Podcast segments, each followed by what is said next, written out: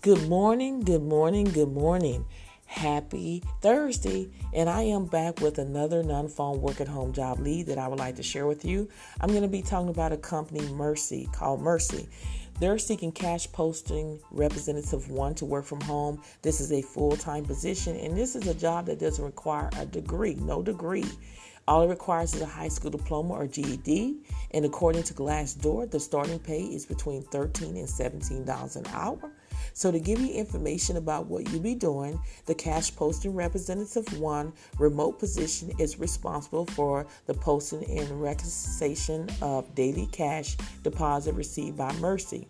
Cash posting representative one must be able to accurately and efficient post a high volume of cash transaction across all lines of service. Perform duties and responsibilities in a manner consistent with their mission, values, and mercy service standards. So again, the requirement is just a high school diploma or equivalent. Preferred qualification means if you have it, that's great. If you don't have it, don't worry about it. Still apply for the position prior revenue cycle experience, healthcare, billing, or insurance.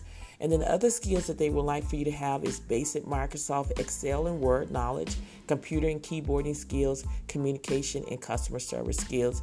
And this company also provide benefits. So this is a W-2 job. They provide health, vision, and dental coverage. So if you feel like you're a good fit for this position, then make sure you go ahead and apply today. All links to this job will be under my YouTube description bar, meaning under the video. And don't forget to go over to YouTube and type in real work from home jobs with the rest of it and consider subscribing to my channel and click on the bell. So every time when I upload a video, it will notify you that a new video has been uploaded and that'll give you plenty of time to go ahead and apply for these positions before they're no longer available. Thank you so much for listening to this podcast, and I will see you on the next one.